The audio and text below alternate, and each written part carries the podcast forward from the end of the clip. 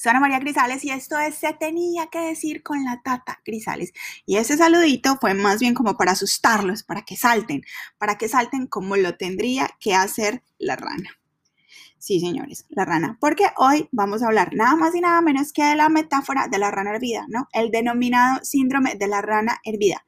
Es una analogía que se usa para describir un fenómeno ocurrido cuando ante un problema que es progresivamente lento, tenemos unos daños eh, de un tamaño gigante. ¿no? Entonces, eso es cuando tenemos, por ejemplo, estresores diarios, estamos en una relación en la que ah, sabemos que algo está mal, pero nos aguantamos y nos aguantamos, estamos lidiando con situaciones que sabemos que no son adecuadas, pero son pequeñas y pequeñas y pequeñas, y cuando menos pensamos, ¡pum!, nos pasa lo que le pasa a la rana. ¿Qué le pasa a la rana? ¿Cuál es el síndrome de la rana? Eh, bueno, de la rana hervida. Lo que pasa es que cuando ponemos una rana en agua, obviamente la rana está tranquila, ¿cierto? Como cualquier rana en el pozo, ¿no? Casual, tranquila, ya está ahí, chévere. Vamos subiendo em, la intensidad del calor, ¿no? El agua se está calentando poquito a poquito, poquito a poquito, y la ranita no se da cuenta que el agua se está calentando, ¿no? El agua sigue subiendo de temperatura y la, la rana no se da cuenta. Mientras esta agua está subiendo de temperatura, todo el cuerpo de la rana está trabajando en mantenerla a la temperatura adecuada para que ella pueda sobrevivir. Cuando la rana se da cuenta de lo que realmente está pasando, cuando el agua está tan caliente, cuando el cuerpo y toda su energía ya no puede protegerla del calor real, la rana intenta saltar, pero ya no puede, porque toda la energía que tenía para saltar se la ha gastado su cuerpo tratando de conservar la energía apropiada para que la rana pueda vivir. Y cuando menos se da cuenta, por la rana, ya no sé, es una rana como en salsa o algo así, porque ya quedó virreina, se murió. ¿Cuándo nos pasa esto? Repito, el síndrome de la rana hervida, yo creo que lo aprendí hace muchos años y, y no sé, se me olvidó y me lo vino a recordar la vida cuando me pasó. ¿Qué pasa? A veces estamos en una situación que parece ser muy pequeña, ¿no? Una situación, de pronto conocemos a una persona, por ejemplo, si yo cojo la rana y la meto en agua caliente, la rana salta de una, ¿cierto? Porque la rana sabe, ¡pum!, tiene una reacción inmediata, como cuando salimos con una persona y vemos que esa persona no es, que no nos gustó, que no pasó nada, ¡pum!, nos salimos de ahí inmediatamente y no volvemos a ver a esa persona. Nos puede pasar lo opuesto, nos puede pasar que salimos con una persona que se ve súper bien y esa persona puede estar fingiendo, ¿no? O puede tener otras cosas que no son tan buenas, pero no nos damos cuenta inmediatamente. Y cuando nos damos cuenta, poquito a poquito la empezamos como a justificar, ¿no? Empezamos a mirar para el otro lado cuando salen las banderas rojas. La persona, de pronto esto pasa mucho cuando en las relaciones de control, cuando entramos en una relación donde nos están controlando, el control es muy pequeño. El control empieza de, ¿por qué no te cortas el pelo así? Ve, ¿por qué no te pones esta ropita?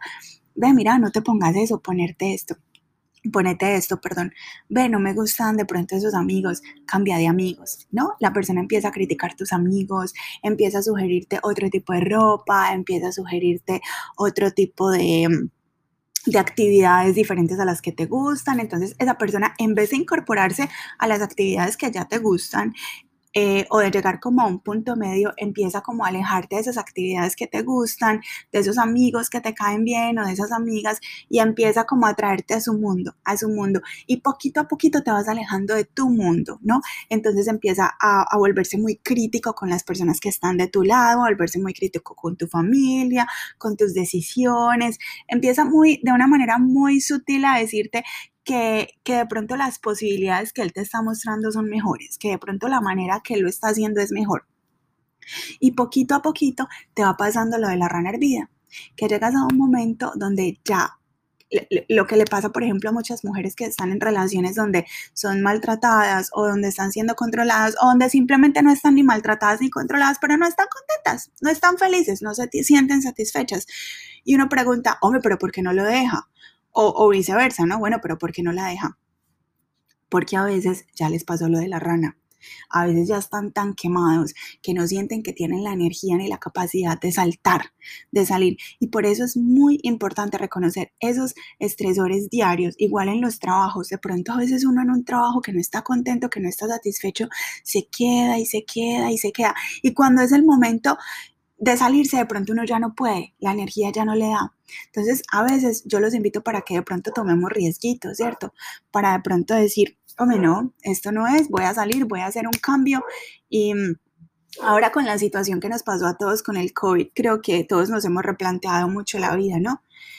Y, y espero que si algo positivo haya quedado de todo esto es que, mm, uno, que si vamos a hacer un podcast, encerramos el perro en el patio antes de grabar. Siempre me pasa.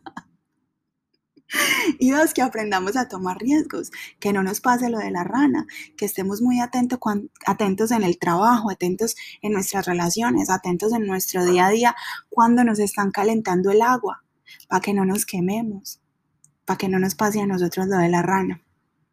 Amigos, amigas, feliz tarde, feliz fin de semana, feliz sábado inmensamente agradecida con el apoyo tan grande que las personas me están brindando en este podcast, con las personas que están patrocinándolo, inmensamente agradecida como siempre con el sabor colombiano, el mejor restaurante de comida colombiana en Los Ángeles.